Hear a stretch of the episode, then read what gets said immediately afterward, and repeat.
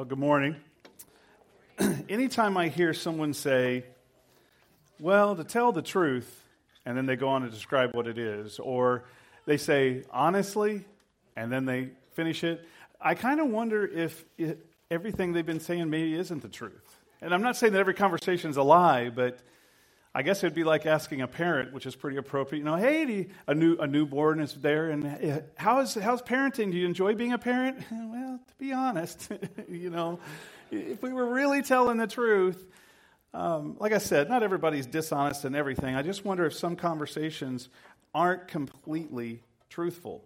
I struggle with this because I want honest conversations. It's a part of my personality. I just I love having them. I, I just want to be frank with people and them to be frank with me and, and we love each other and, it, and everything's good. But I've grown to fear it because as a pastor in my previous church, um, it seems that my frank and honest conversations would sometimes blow up. Um, and, and things would not be would not end well. And so I'm a little gun shy because it, it happened over years that this would happen and bombs kept going off, and I don't like bombs. I just want to have a conversation. You know, can't we all just get along? I fear people's negative reactions. I fear that I might hurt the other person's feelings. I fear that I might be misunderstood. But sometimes I'm even afraid of really opening up with even some of my closest friends. Because if I'm really truthful, if I'm really honest about me or what I'm struggling with or what I'm dealing with or what I've done or whatever, I'm wondering if they'll respect me, even my closest friends, or if they'll even like me anymore. I won't take a show of hands of those who maybe have been in the same situation if people really knew us. We've all been confronted with situations where the truth is sitting right there in front of you like an elephant in the room, and you know that somebody needs to hear something but what you have to say, even though it's truth, it's not politically correct.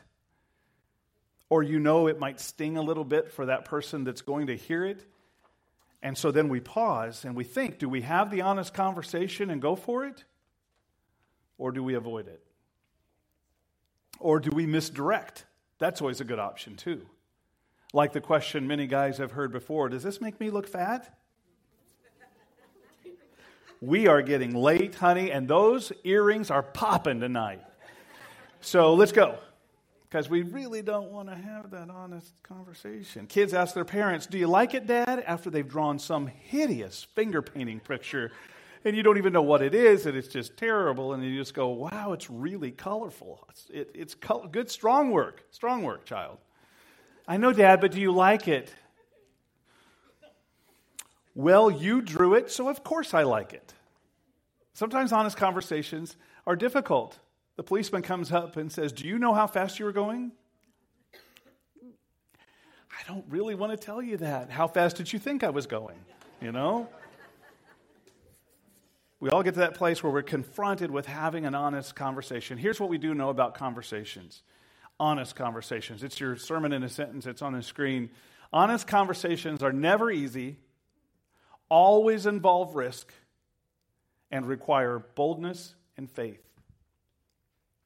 Honest conversations with people are never easy, always involve risk, and require boldness and faith. Now, on a light note, when we think about this sort of thing in an honest conversation, it, it could be like somebody tells me my zipper is down or my button is unbuttoned or I got a booger in my nose or something. And, and so then they tell you, and, and, and it stings a little bit. I mean, you don't want to hear it, but I'd rather have an honest conversation now than be walking around for hours display, displaying some sort of crispy mass under my nose that everybody else would get to enjoy.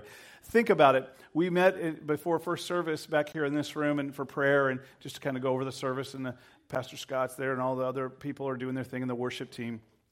If I had a great big booger hanging from my nose and I didn't catch it, and they didn't tell me, I'd be standing here right now and it'd be quite embarrassing.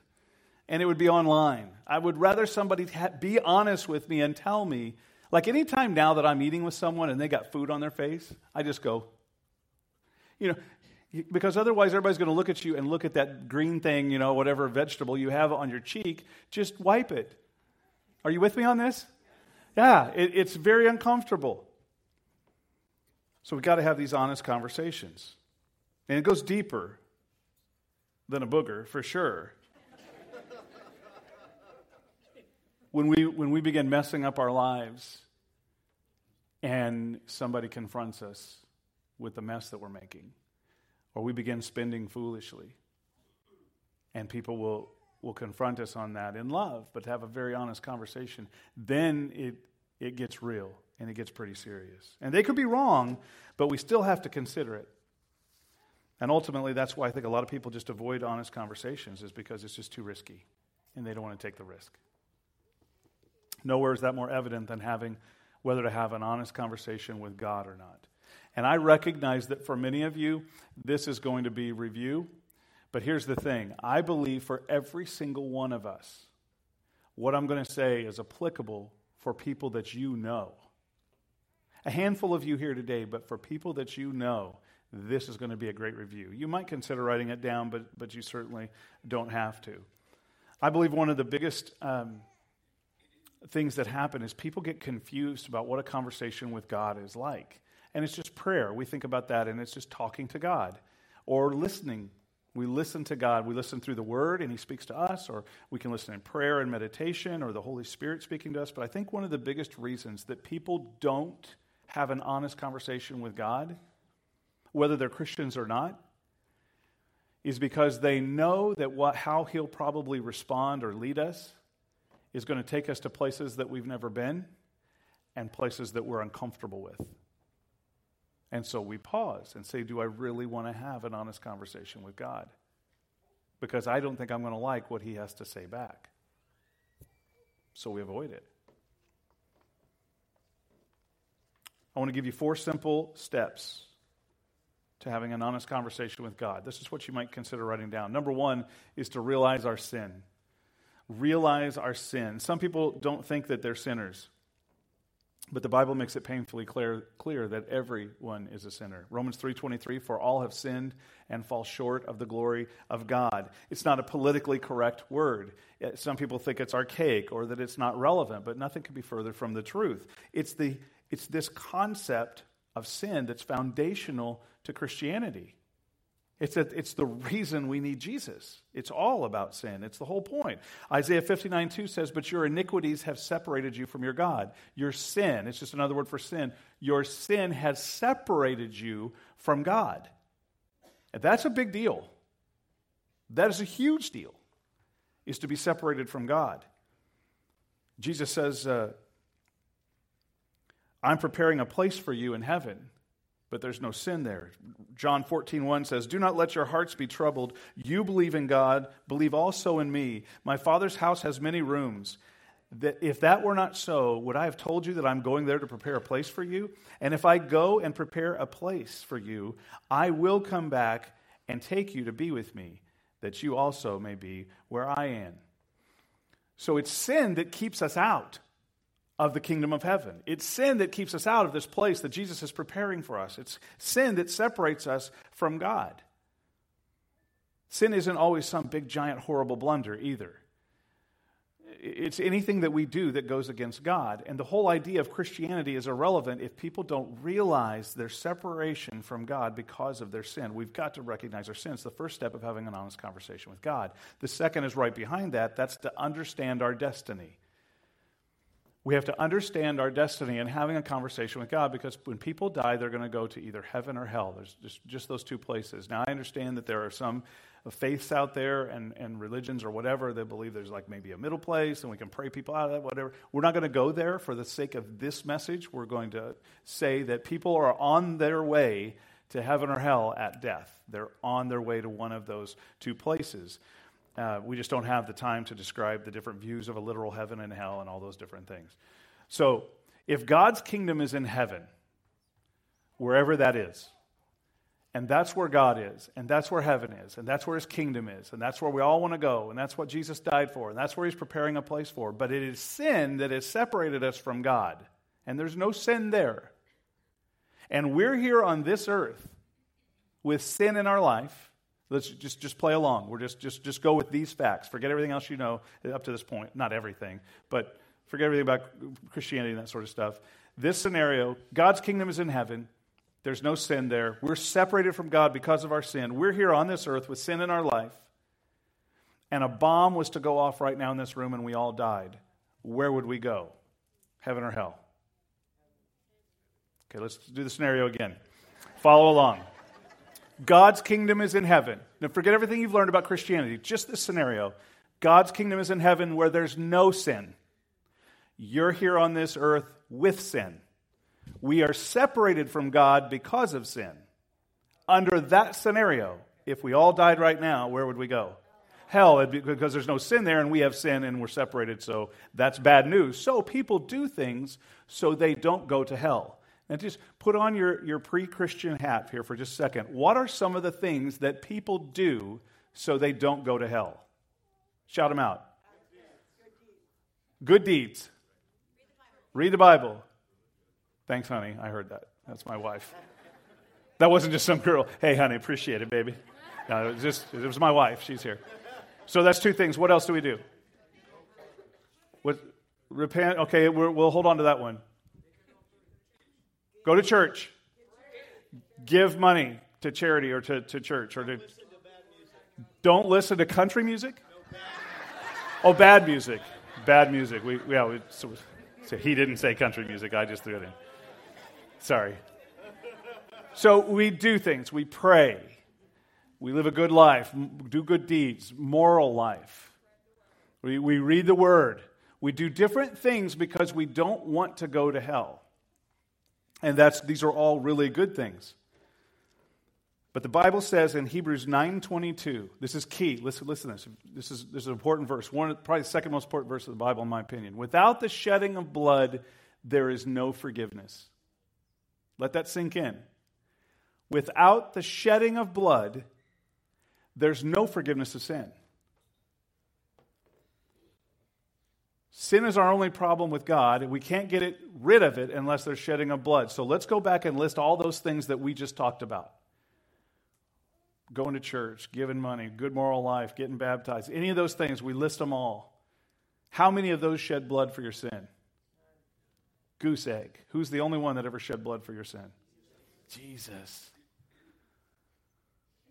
It's just so important to understand that all of when it comes to going to heaven when it comes for, from us as sinners going to heaven where there's no sin as it relates to that all that we do is useless.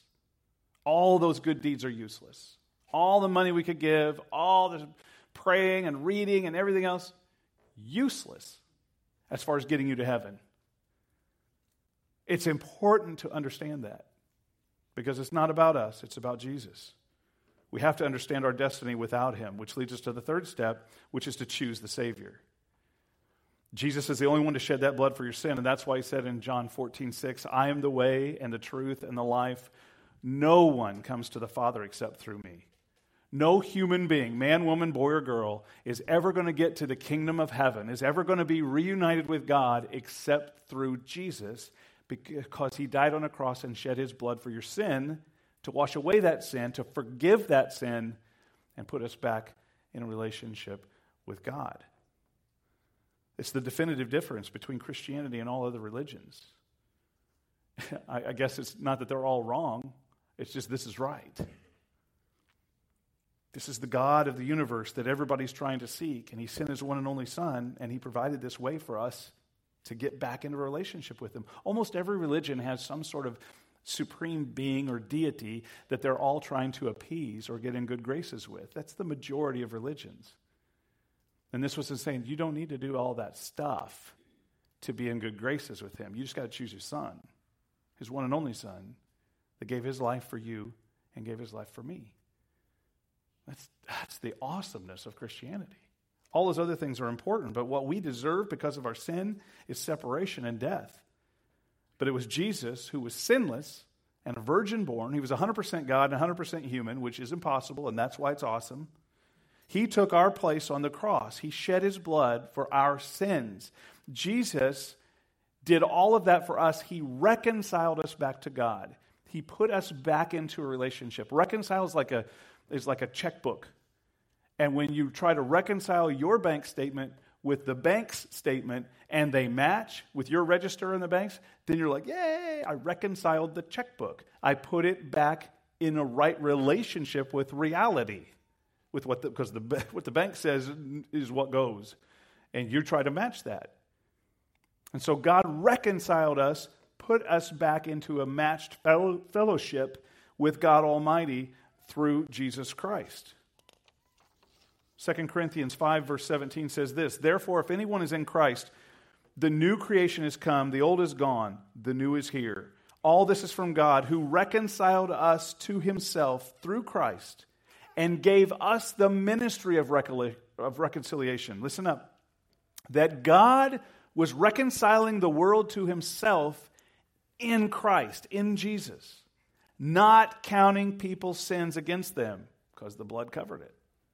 And he has committed to us as believers the message of reconciliation. We are therefore Christ's what?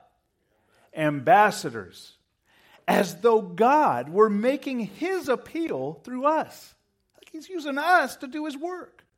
We implore you on Christ's behalf, be reconciled to God. God made him, speaking of Jesus, made him who had no sin to be sin for us, so that in him, in Jesus, we might become the righteousness of God. You are righteous.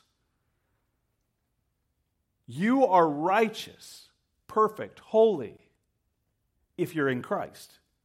You may not act like it, you may not feel like it, you may have done some things last night or on the way here, or even doing them right now. No, no, no, bad stuff.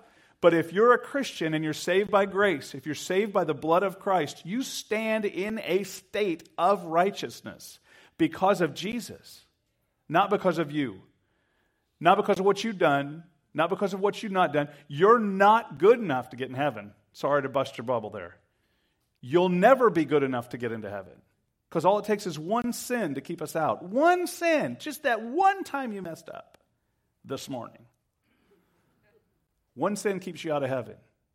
But because of our faith and trust in Jesus, it's His blood that forgives all those sins and puts us back in a relationship with God. Not your good works, not your good deeds, not your eloquent Bible study, not your education, not your smarts, not the service that you do in helping people in need.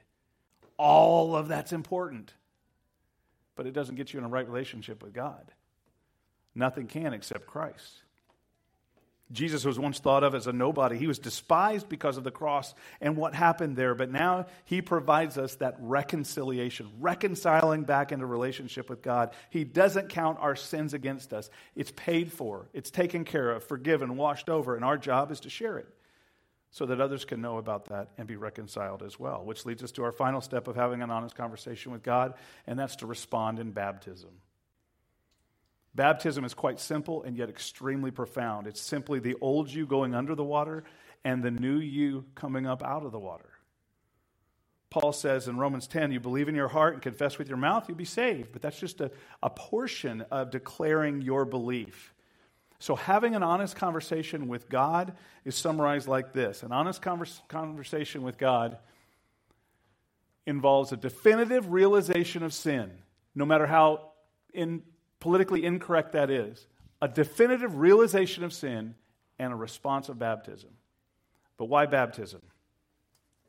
Because Jesus set the example, told us to do it. He didn't need to be, he, he had no sin. He didn't need to be baptized. But he set the example and said, This is what needs to happen. That's good enough for me. John 3 13. Then Jesus came from Galilee to the Jordan to be baptized by John, but John tried to deter him, John the Baptist, saying, I need to be baptized by you, and you come to me? Jesus replied, Let it be so now. It is proper for us to do this to fulfill all righteousness. Then John consented. 1 Peter 3:21. And this water symbolizes baptism that now saves you also, not the removal of dirt from the body, but the pledge of a clear conscience towards God. Baptism doesn't wash away sins. What washes away sin? The blood. The blood of Jesus. There's no forgiveness of sin without the shedding of blood. Water is just, baptism water is just water. And it might be chlorinated, it might even be heated if you're lucky, but it's just water. But what it symbolizes is the blood of Christ washing away your sin. That's this amazing symbol, this amazing visual. And in turn, you get this clear conscience towards God because you've done what's right. You've been obedient. Not to mention Jesus' last words in the Great Commission, Matthew 28 19. Therefore, go and make disciples of all nations. That is the point, by, by the way. If you're a Christian, if you call yourself a Christian, you, Christian, Christian, if you wear the name of Christ, your job is to make disciples. You want to know the will of God? Make disciples. You want to know what your purpose in life is? Make disciples. Basically, any question you ask me, the answer is make disciples. I'm really struggling with, you know, understanding the predestination and the Levitical dietary code of the Old Testament. Make disciples. Make disciples. If you figure any of that out, that's fantastic, but make disciples. That's your job. How do you do that? Baptizing them in the name of the Father and of the Son and of the Holy Spirit. And number two, teaching them to obey everything I've commanded you. And surely I'm with you always to the very end of the age. The point, make disciples. How? Baptize them, teach them.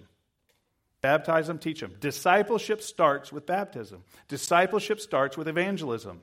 Discipleship is not about you learning a whole bunch and being super smart and being able to answer everybody's questions.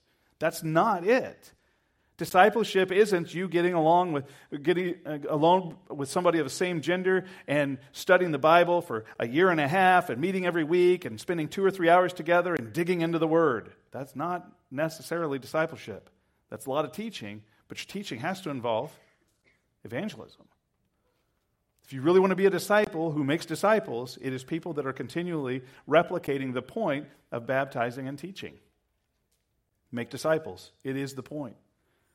There's too many new believers and old believers, for that matter, that are misinformed or underinformed about how important the Great Commission is and how important baptism is. It's a simple way to show that the old is gone and the new has come. It's tangibly putting that into place. It's a lot like putting on the jersey of a team. I'm going to attempt to do that right now. And yes, it's the Sacramento Kings. I apologize to some of you for that. And so we put on the jersey. Have you noticed that um, there are a lot of players these days that aren't playing? They don't have the jersey on, they're sitting behind the bench in a suit and their team's out there playing, but they don't have their jersey on. And sometimes they're hurt, and I get that. It's still a bummer, but sometimes now they've been resting. Who on the Sacramento Kings needs to rest? What we need to do is win. You need to rest. You make too much money to rest. Am I right? You make, way too much money to be resting. Now, I get it. You get older and all that. My son and I went, uh, was it a year or two ago to see LeBron James, Cleveland Cavaliers? It was a couple years ago. And, and he was resting when he showed up here at, at whatever the name of the arena was at that time, sleep train, I think. He's resting. And we were like, we, this, we picked this game. This was our number one game to pick in our, on our season tickets. This is the number one game. And we get there to see LeBron, even though we hate what he did to us because he would just crush us. But he was amazing to watch. Kind of like Kobe. I don't like Kobe, but he was amazing. There's no question. We wanted to see LeBron, but he's sitting back resting. So he didn't even have, he had a suit on. That's a bummer. You got to put the jersey on and be out there playing. We've got to be out there playing. So when we wear the jersey of Christ and we get baptized, we declare that we're on the team. It's public. We're not ashamed. Not to mention, we know that in Christianity, we win the game. We'll have some battles along the way, but we're going to win. The jersey shows that we're reconciled, that we're reconciled, matched in fellowship with God. And the, the jersey displays that we're ambassadors for the team. Listen, listen, this would bring the scripture back. It's like God is making the calls through us. It's like God is playing the game through us. That's cool, man. What an awesome responsibility. What an awesome privilege to be a player for God. Not a player, a player of a team for God. Is it time for some of you to put on the jersey? You know, we're examples for others. We're out there sharing our team with others. We're not to be silent. We, we need to seal the deal with God. I'm not saying you're not a Christian if you're not baptized. I, am not. I'm saying because some of you you'll go too far with this. I, too far with the Scripture, and you'll go, "Well, is it possible that I can be a Christian and not get baptized? Is it possible for me to be married and not have a conversation with my spouse? I guess it could be possible. What kind of marriage would that be? Some of you guys are going quiet.